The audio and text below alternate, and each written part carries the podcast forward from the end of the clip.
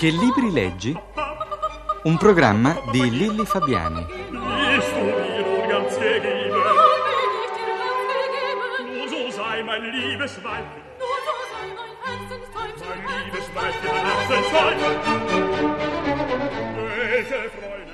Attrice, giornalista, autrice di programmi televisivi e radiofonici, Giuliana Calandra è qui con noi oggi per parlare di libri, dei suoi libri. Giuliana è torinese, nel cinema è esordito in un film di Lina Wertmüller, Storia d'amore ed anarchia, e in teatro in una commedia di Guido Rocca. Ma è anche brava a scrivere. Infatti Giuliana ha collaborato a vari giornali, al secolo XIX, La Repubblica, a Cosmopolitan e per la televisione ha ideato programmi come Donne e Campioni e Cosa farei da grande. Oggi però lavora per la radio e sta facendo un programma che si chiama Dove eravamo? Sì, dove eravamo? Buongiorno a tutti. È un programma sul- che faccio insieme a Monica Nannini eh, sulla memoria, cioè su delle date, non una ricostruzione mh, di anni di seguito, ma certe date che sono rimaste, credo, nella memoria di tutte, riportate però anche all'oggi. L'8 marzo come festa della donna, il, il- il divorzio, i grandi avvenimenti, la morte di Kennedy, eh, la, la dolce vita come film, come il film di, di un'epoca. Il- insomma, i temi sono tanti. E su questo si intervistano i testimoni che hanno vissuto quella data, quel giorno, eh, che sono in- normalmente dei grandi raccontatori. Senti, e hanno buona memoria? Ma mi sembra di sì, eh, quando non hanno, se no dicono su quell'argomento non si ricordano niente, ma tutti su, eh, su certi argomenti, chi in un modo, chi in un altro, chi sulla, andare sulla luna, chi... Certo, sulla morte di Kennedy, di John Fitzgerald, eh, ce l'hanno tutti, Sì, Eh, su altri tutti, argomenti sì. è più, diciamo, è più difficile Sì. che tutti abbiano una memoria. Comunque eh, l'argomento è sempre un grosso avvenimento. Sempre un grosso avvenimento che, capito. che conoscono Mm. tutti, dove si ritrovano tutti il 68, eh, insomma sono tutti avvenimenti che sono entrati nella nostra storia, anche la- addirittura andando più indietro anche l'armistizio.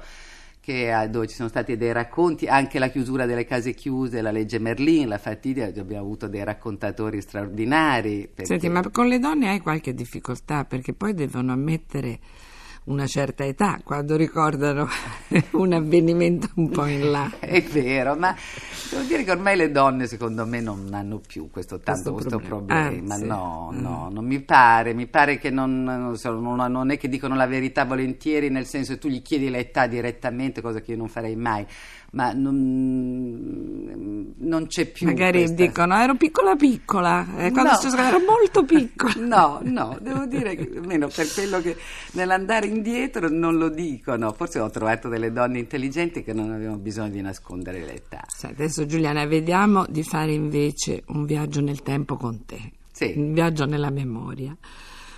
Tu ti ricordi qual è stato il primo tuo libro? E dico tuo, tra virgolette, nel senso libro im- importante, il primo li- libro che hai tenuto tra le mani. Te lo ricordi proprio fisicamente? Sì, fisicamente sì, è un libro eh, che, che mi ritorna ancora, che è proprio un po' il- dove parte anche il mio modo di vivere, il mio modo di vedere le cose, Le mille e una notte. Sembrerà strano, ma questo libro che mi è capitato per caso, in- perché io avevo, stavo a Torino, avevo a Torino, come ha detto prima Lilli, ma avevo una grande biblioteca nella mia casa e eravamo quattro fratelli, nessuno leggeva né nessuno ci spingeva, devo dire, a leggere. E io un po' spinta, devo dire, dalla scuola, devo riconoscere, scuola pubblica, da una professoressa straordinaria e da amici che io sceglievo sempre più intelligenti di me perché ero curiosa e mi è rimasta sempre la curiosità dell'intelligenza e quindi andavo a cercare gli amici più intelligenti che mi insegnassero. eh, l- mi ha portato proprio a mh, avere curiosità e a, a entrare nel, nel mondo della fantasia, nel mondo della, un po' magico, misterioso. Le mille alla notte io l'ho trovato tra i libri che aveva in casa mio padre e sono rimasta affascinata da come erano nati questi racconti e da questa prefazione di questo gran visir Sherazade che decide di affascinare questo sultano perché per impedire venissero uccise tutte le donne, insomma, adesso se dovrei raccontare la prefazione della Mille una notte per far capire, però questa grande incantatrice che era stata Sherazade per salvare mh, questo sultano e, che aveva ord- cioè per salvare le donne che voleva far uccidere il sultano, ma giustamente perché era stato tradito dalla moglie, anche il fratello era stato tradito dalla moglie, ma che mh, aveva poca fiducia nelle donne, essere riuscita per mille e una notte a resistere per non essere ammazzata e con la sua fantasia, la sua intelligenza, la sua capacità di raccontare, eh, mi è sembrato un tanto era Baghdad, e poi era un sultano e poi c'era il Gran Visir di cui lei era figlia. C'era un fondo di grande magia, che è la magia che oggi manca nei bambini, eh, che non c'è, che non ce l'hanno, non, non hanno né la fantasia né la magia. Secondo me invece ne avrebbero molta voglia e io l'avevo, ero una bambina molto curiosa e molto mh, assetata di, eh, di, imparare, di sapere. Di viaggiare di anche con la fantasia, sì, ah beh, cioè di uscire un po' dalla realtà. Sì. Senti, appunto parlavi allora di questa Sherazade grande raccontatrice. Prima ancora di saper leggere tu, ti ricordi eh, se ti piacevano le fiabe, chi te le raccontava? Non so, c'è sempre la, la, la, il, lo stereotipo che è la nonna, la vecchia nonna con la crocchia che racconta le fiabe. Non me le raccontava nessuno, devo dire. Eravamo troppi perché tutti stessero a raccontare delle fiabe, io ero la terza, erano state già raccontate ai primi due, alla terza non si raccontavano più perché quando si è in quattro. Me le cercavo io, io ho amato molto le favole e le fiabe. Le favole, La Fontaine, mi piaceva, dove, dove c'era anche il prologo di, e poi anche, un po' di insegnamento, di insegnamento e anche di ironia, mm. e le favole queste. Le fiabe Andersen, Fratelli Grimm, tutti questi mondi, anche perché anche lì c'era c'era un mondo di magico. La parola magica, la lampada di Aladino, l'ho vista. Sempre perché... lì torni, sì, eh, nei paesi arabi. Sì, c'è una cosa medio orientale in me, come dice la canzone della Nannina, un sapore medio orientale.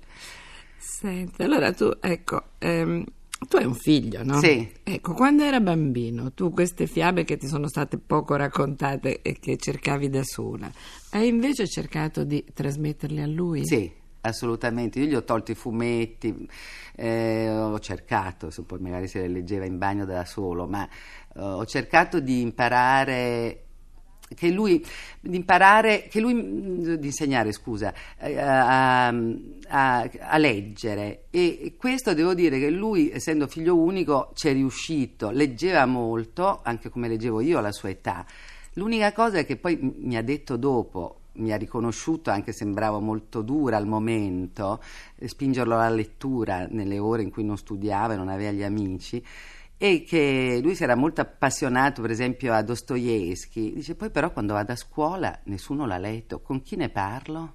Aveva ragione, perché gli altri non leggevano. Gli altri suoi compagni, no, diciamo. No, Invece no. nella tua generazione c'era sì, più questo gusto sì. della lettura. E io poi ero torinese e da torinese mm. avevo molti amici eh, ci sono ancora, c'era l'Einaudi allora e io mi ero andata a cercare i miei amichetti che uscivano da lì, che cominciavano a lavorare lì, Nico Rengo, insomma tutti quelli che avevano già questa, che non mi veniva dalla mia educazione familiare, veniva proprio dalla mia, me le andavo a cercare. Cioè era proprio una tua Sì. scelta autonoma, Sì. e però hai avuto un, un pochino di influenza dalla scuola, mi hai detto. Da una no? professoressa, da una professoressa un po'... Arici, sì, che non so se è morta speciale. viva, ma a cui io devo moltissimo. Senti, allora mi dicevi che i professori, anche i tuoi amici, ti hanno un po' influenzato. Volevo sapere, mm, ti è mai capitato di leggere o di scoprire un autore attraverso a un tuo innamorato, a un tuo fidanzato, per farti bella di fronte a lui? Cioè, devi a qualche tuo innamorato la scoperta di un autore, di un libro che poi ti è a tua volta piaciuto. Lo devo a mio marito, Ah. lo devo a mio marito eh, quando non eravamo ancora sposati, che lui mi ha fatto leggere per esempio Gide, che io non, non avevo letto, nessuno, anche lì eh, sono quelle cose che tu non, eh, insomma, ti, ti, devono arrivare, te, quella non me la sono cercata, me l'ha fatta trovare lui. E, Gide mi è piaciuto moltissimo eh, le nurriture e tante altre cose. E poi mi aveva colpito una cosa, allora ero molto giovane, costruisciti un bel passato. Io credo di essermi costruita, non sembro, ma io credo di essermi costruita un bel passato. Il mio futuro non lo so, però sono convinta di aver avuto un bel passato letterario, cioè di que- queste letture ti hanno lui scriveva Gide costruisciti di... un mm. buon passato questo mi colpì e mm. io tenni conto di questo cioè vivendo adesso mi sono accorta che ho ah, costruito un, un, bel passato di, di vissuto sì, diciamo sì. senti e ti è capitato oltre a Gide di avere proprio un grande innamoramento per un autore al punto di leggerti tutto quello che lui ha scritto, andare a scoprire vecchie edizioni, tutte le biografie di questo autore, proprio di arrivare quasi al punto di conoscerlo? Ma mi è capitato più di recente su un autore che non so quanto sia conosciuto, ma che io amo molto, che io lo pronuncio alla francese, si può dire Cioran, si può dire Sioran, è questo eh, scrittore di origine rumena che vive a Parigi e che è stato edito dalla Delphi, così che più che un grande scrittore è un, diciamo, un saggista, un, non saprei come definirlo.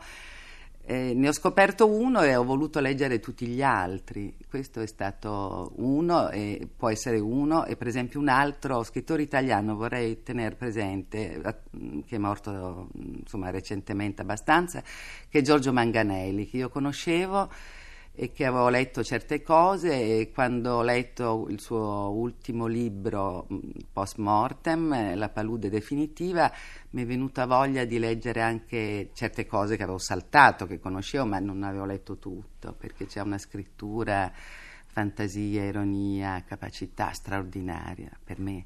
Senti, Giorgio Mangani, ecco, ehm, mi incuriosisce una cosa. Tu, ehm, per i tuoi motivi di lavoro, anche di amicizia, hai conosciuto molti scrittori. Sì.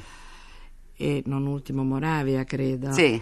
Ecco, volevo sapere, quando tu li hai incontrati, corrispondevano un po' all'immagine che ti eri fatta di loro attraverso i loro libri, oppure hai avuto delle grandi sorprese, per esempio, non so, Manganelli stesso, Goffredo Parise Arbasino, Moravia? Eh, no, perché... Forse alle volte hai prima conosciuto L'unico, ecco, di, è brava di leggere il libro, ecco, forse. Quello che ho letto prima è, è Pasolini e poi l'ho conosciuto e lui mi ha colpito mi ha colpito enormemente, un uomo che mi piaceva moltissimo. Ed era come tu te lo aspettavi? No, no, perché... Il contrario, forse. Eh, era il contrario. Vero, Aveva un modo verso sì. le donne, un modo molto, dolcissimo. Molto dolce, è vero. E mi diceva sempre, quando lui girava in quello uh film, Le mille e una notte, mi pare fosse eh, nello Yemen, ma dovresti venire con me, tu sei quest'aria così bionda, piaceresti molto, tu che ami i mondi così arabi, orientali, dovresti venire con me a girare il film, a seguire, perché bionda, eh? per gli orientali saresti il massimo, io ridevo, ho detto, ma... È curioso che abbiamo cominciato questa chiacchierata con le mille una notte e abbiamo finito con, con lo Yemen, con le, le mura di Sana. Sì, brava. Io non so se c'è il tempo di fare un ma- un'altra domanda, penso di no. Comunque una risposta brevissima. Attrice, autrice televisiva, giornalista. Quale di queste tre professioni ti piace di più? Ma mi, mi piace alternarle, non, non credo che riuscirei a rinunciare a nessuna delle tre. Tutte e tre. Benissimo assieme a Giuliana Calandra. Saluto i nostri ascoltatori e ringrazio Gianni Fazio della collaborazione tecnica. Arrivederci a domenica prossima.